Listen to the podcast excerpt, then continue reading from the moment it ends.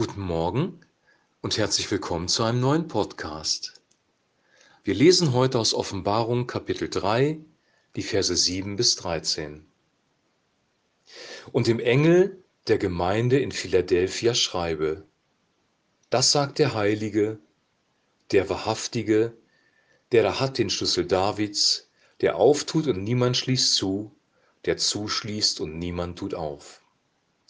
Am Anfang des Textes stellt sich Jesus wieder vor, und zwar diesmal als der Heilige. Heilig bedeutet ausgesondert, besonders, an einem besonderen Ort sein, ähm, getrennt von der Sünde, getrennt von der Welt und erst der Heilige. Er stellt sich vor als der Wahrhaftige. Er sagt ja an einer anderen Stelle, ich bin der Weg, die Wahrheit und das Leben. Jesus ist wahr, zuverlässig und treu und derjenige, der den Schlüssel Davids hat. Und was hat es mit diesem Schlüssel Davids auf sich? David war ein König von Israel und David war ähm, ein Vorfahre von Jesus auch. Und David ist ein Symbol eigentlich für den Messias, für den Messias König von Israel. Und diese königliche Autorität, die hat Jesus Christus, der Sohn Gottes selber. Er ist der wahre König, der König der Heiligkeit, der König der Wahrhaftigkeit. Und er regiert, er kann Türen aufschließen, er kann Türen zuschließen, er kann uns Wege bahnen. Er ist derjenige, der die Autorität hat. Das macht er sehr klar deutlich. Dann sagt er weiter, ich kenne deine Werke. Siehe, ich habe vor dir eine Tür aufgetan und niemand kann sie zuschließen. Also eine wunderbare Verheißung. Ich habe euch die Tür aufgemacht. Ihr habt offene Türen. Und dann kommt etwas sehr Merkwürdiges. Denn du hast eine kleine Kraft. Also hier wird eine Gemeinde beschrieben, die Gemeinde von Philadelphia, die eine kleine Kraft hat. Und diese Gemeinde ist übrigens die einzige Gemeinde, die nur gelobt wird, die mehr Verheißung hat als alle anderen Gemeinden in den Sendschreiben. Und das ist sehr erstaunlich, weil wir manchmal denken, große Kraft gleich Gottes Segen, kleine Kraft gleich weniger Segen oder sogar Fluch.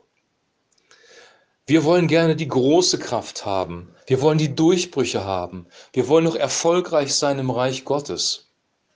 Und wir glauben doch, dass Menschen, die eine große Kraft haben oder großen Segen auf ihrem Leben oder eine große Gemeinde, dass die wirklich gesegnet ist und das kleine, unscheinbare, das keine Kraft hat, ist weniger gesegnet. Und hier wird klar, dass genau das Gegenteil manchmal der Fall sein kann. Diese Gemeinde, die eine kleine Kraft hat, hat das nicht selber verschuldet offensichtlich, weil sie nirgends getadelt wird. Sie hat einfach diese kleine Kraft und hat trotzdem einen großen Segen, weil ein großer Gott da ist. Du brauchst keine große Kraft, um deine Durchbrüche zu erlangen in deinem Leben. Du brauchst deinen großen Gott. Deine Kraft kann klein sein, aber wenn du einen großen Gott hast, dann passieren Dinge, die ungewöhnlich sind. Kleine Kraft plus großer Gott gleich Durchbruch, gleich Segen. Und dann wird über die Gemeinde gesagt, dass sie das Wort festgehalten hat. Und du hast mein Wort bewahrt und hast meinen Namen nicht verleugnet. Obwohl die Gemeinde eine kleine Kraft nur hat, hat sie sich trotzdem zu Jesus gestellt, hat am Wort Gottes festgehalten. Wahrscheinlich in einer Zeit, wo das Wort Gottes und der Name Jesus oder die Person Jesu, die ja für den Namen steht, angegriffen worden ist. Und dann steht hier, sieh, ich werde schicken einige aus der Synagoge des Satans, die sagen, sie seien Juden und sind es nicht, sondern lügen. Sieh, ich will sie dazu bringen, dass sie kommen sollen und zu deinen Füßen niederfallen und erkennen, dass ich dich geliebt habe. Erstaunlicherweise kommen gerade zu dieser Gemeinde ihr Lehrer, falsche Propheten, vielleicht sogar falsche Christusse, Synagoge des Satans wird hier sehr krass formuliert, aber das sind ja Leute, die im Unmoral leben, die Vermischung mit anderen Religionen betreiben, Götzendienst, die falsche Lehren verkünden. Diese Leute sind ja gemeint und die kommen gerade in dieser Gemeinde zum Glauben und kehren um. Das steht hier. Sie werden sich beugen vor diesen Leuten, weil sie erkennen, dass dort die Liebe Gottes ist. Wir denken immer, wir brauchen eine große geistliche Dynamik und viel Kraft, damit Menschen von ihrer Sünde umkehren. Wir glauben, wir brauchen die richtige Performance oder wir müssen Menschen überzeugen mit unserer eigenen Möglichkeit, mit unserer eigenen Fähigkeit. Und hier wird klar, dass es darum nicht geht. Es geht um den Heiligen Geist, es geht um Gottes Gegenwart. Um Menschen zu überzeugen, brauchst du keine große Kraft. Es reicht eine kleine Kraft plus einem großen Gott. Dein großer Gott tut es. Alle Ehre soll übrigens er bekommen und nicht wir. Mit unserer Kraft ist es nicht getan, wir sind gar bald verloren. Es kämpft für uns der rechte Mann, den Gott hat auserkoren, sagt das alte Kirchenlied. Und das ist die Wahrheit. Mit unserer Kraft ist es nicht getan. Und diese Gemeinde hat eine kleine Kraft. Und dann kommt eine wunderbare Verheißung, weil du mein Wort von der Geduld bewahrt hast will auch richtig bewahren vor der Stunde der Versuchung, die kommen wird über den ganzen Erdkreis, zu versuchen, die auf der Erde wohnen. Das ist interessant. Das Wort von der Geduld oder vom Ausharren zu bewahren scheint wichtig zu sein. Und dieses Wort, diese Botschaft vom Ausharren, vom Durchhalten, vom Dranbleiben hören wir nicht gerne. Wir wollen gerne sofort Ergebnisse haben. Wir wollen gerne sofort den Durchbruch haben. Wir wollen die große Kraft, aber wir wollen nicht in kleiner Kraft ausharren und auf Gott warten. Das ist dem Menschen eigentlich nicht gegeben, das ist eigentlich uns fremd. Aber es ist eine große Gnade, wenn wir das können, wenn wir trotzdem ausharren können und dieses Wort von der Geduld vom Ausharren umarmen. Und das hat diese Gemeinde offensichtlich getan. Sie hatte eine kleine Kraft und hat trotzdem ausgeharrt. Und dann soll sie bewahrt werden von der Versuchung, die über die Erde kommt. Diese Synagoge des Satans wird sich auch weiter ausbreiten diese Vermischung mit Götzendienst, mit okkulten Dingen, falsche Lehren, falsche Propheten, falsche Christusse, das ist ein Zeichen der Endzeit. Versuchung zur Sünde ist ein Zeichen der Endzeit. Die Versuchung vom Wort Gottes wegzukommen ist ein Zeichen der Endzeit. Der Abfall ist ein Zeichen der Endzeit. Und Jesus sagt dieser Gemeinde, der eine kleine Kraft hat, ich werde dich bewahren. Was brauchen wir, um bewahrt zu werden vor der Endzeit? Wir brauchen keine große Kraft, wir brauchen einen großen Gott. Es ist der Heilige Geist, der uns bewahrt. Es ist das Wort Gottes, das uns bewahrt. Es ist Gott selber, der da ist, der uns bewahrt. Er wird uns bewahren. Jesus wird uns bewahren. Siehe, ich komme bald. Halte, was du hast, dass niemand deine Krone nehme.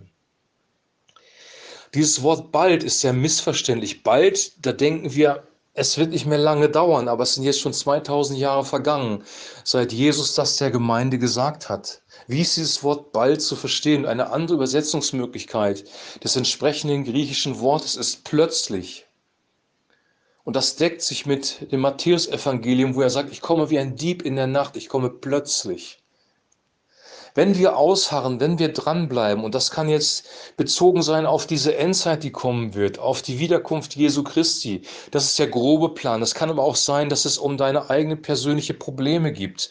Wenn du dranbleibst, wenn du ausharrst, wenn du sein Wort festhältst, wenn du an seinem Namen festhältst, und der Name ist eigentlich die Person, wenn du daran festhältst, dass Jesus Christus der König der Könige ist, der Herr der Herren, der den Durchbruch bringen wird, dann wird er plötzlich kommen zu seiner Zeit. Und das ist eben kein Widerspruch. Wir müssen manchmal lange ausharren, aber dann kommt er plötzlich, wenn wir es nicht erwarten und überrascht uns. Gott ist ein Gott der Überraschungen. Und dann kommt noch eine weitere Verheißung. Wer überwindet, den will ich machen zum Pfeiler im Tempel meines Gottes. Und er soll nicht mehr hinausgehen. Und ich will auf ihn schreiben den Namen meines Gottes und den Namen des neuen Jerusalem und dann eben auch noch den Namen von Jesus selber. Warum wird auf uns der Name von Gott dem Vater, der Name von Jerusalem und der Name von Jesus geschrieben? Das hört sich aus unserer Sicht ein bisschen seltsam an. Diese Worte sind fremd für uns. Aber Name hat eine bestimmte Bedeutung in der Antike, in der orientalischen Kultur insbesondere, weil der Name gibt dir eine Identität. Der Name Gottes bedeutet, Du bist in der Familie Gottes. Das ist deine Identität. Gott, der Vater, ist deine Identität. Der Name von dem neuen Jerusalem bedeutet, du gehörst zu dieser Stadt. Du bist ein Bürger dieser Stadt. Mach dir das mal klar, was das für dich persönlich bedeutet. Du gehörst zur Familie Gottes. Du gehörst zu Jerusalem. Du hast eine neue Heimat, zu einer neuen Stadt. Und am Ende des Tages gehörst du zu einem König, nämlich zum König Jesus Christus. Auch seinen Namen wird er auf dich schreiben. Das ist deine Identität. Und diese Identität, die hast du schon heute. Du bist Kind Gottes, Kind des Vaters. Du gehörst zum himmlischen Jerusalem und Jesus Christus ist dein König. Das ist deine Identität. Der Heilige Geist lebt in dir. Christus in uns ist die Hoffnung der Herrlichkeit und Gott möchte mit dir durch diese Endzeit gehen. Wenn wir durch diese Endzeit gehen, was sich sehr klar andeutet, dass das jetzt auch bald passieren wird oder bald passieren kann, besser gesagt. Wir kennen Zeiträume und Zeitpunkte natürlich nicht, aber was, was sich jetzt andeutet, sind Veränderungen in der Gesellschaft zum Negativen die sehr klar in der westlichen Welt sichtbar werden. Wir werden da durchgehen können, weil wir nicht mehr zu dieser Gesellschaft gehören. Du bist kein Deutscher mehr, du gehörst nicht mehr zu dieser Gesellschaft, du gehörst nicht mehr in die westliche Welt. Du bist ein Bürger des Königreiches Gottes. Und das ist wichtig, das zu erkennen. Wir sind im positiven Sinne des Wortes, entschuldigt, dass ich dieses Wort gebrauche, Reichsbürger. Wir gehören nämlich zum Königreich Gottes und haben einen König. Wir leben übrigens dann auch nicht mehr in einer Demokratie, weil Jesus Christus hat das Sagen in unserem Leben und wir stimmen nicht demokratisch darüber ab, welches Wort Gottes für uns gilt und welches wir beiseite lassen.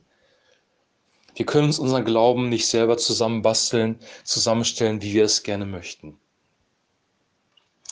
Ich möchte jetzt mit einer Ermutigung schließen, nämlich für dich und für mich, nämlich dass selbst wenn wir eine kleine Kraft haben, brauchen wir uns keine Sorgen zu machen, wenn wir an Gott festhalten. Wenn wir realisieren, dass es nicht von uns abhängt, dass wir leben dürfen aus den Ressourcen Gottes und dass, wenn wir eine kleine Kraft haben, er auf uns aufpasst, er uns bewahrt vor den Versuchungen, dann können wir viel entspannter durchs Leben gehen. Weil es setzt sich unheimlich unter Stress, wenn du glaubst, du müsstest eine große Kraft produzieren, eine große geistliche Kraft produzieren, um, um durch diese Zeit zu gehen. Du brauchst keine Kraft zu produzieren, du brauchst einen Glauben an deinen großen Gott und ein Wissen darüber, dass der Vater und der Sohn bei dir sind durch den Heiligen Geist. Ich wünsche dir jetzt noch einen super gesegneten Tag. Lass diese Wahrheit, über die wir heute gesprochen haben, in dein Herz rein. Der Heilige Geist muss uns das offenbaren, weil das unserem Leistungsdenken, in dem wir leben, völlig fremd ist. Der Heilige Geist muss uns das wirklich ins Herz transportieren. Öffne dein Herz, lass den Heiligen Geist rein, lass das auf dich wirken und erkenne, dass Gott es gut mit dir meint und dass er dich durch alles durchbringen wird. Er ist der König der Könige und der Herr aller Herren. Ich wünsche jetzt noch einen super gesegneten Tag. Wir hören uns morgen wieder und dann gibt es wieder leider eine negative Botschaft zu einer Gemeinde. Ähm, nämlich in Laodicea wird es nicht so gut aussehen. Aber bis dahin wünsche ich dir wirklich eine gute Zeit und ähm, wir hören uns morgen wieder. Shalom.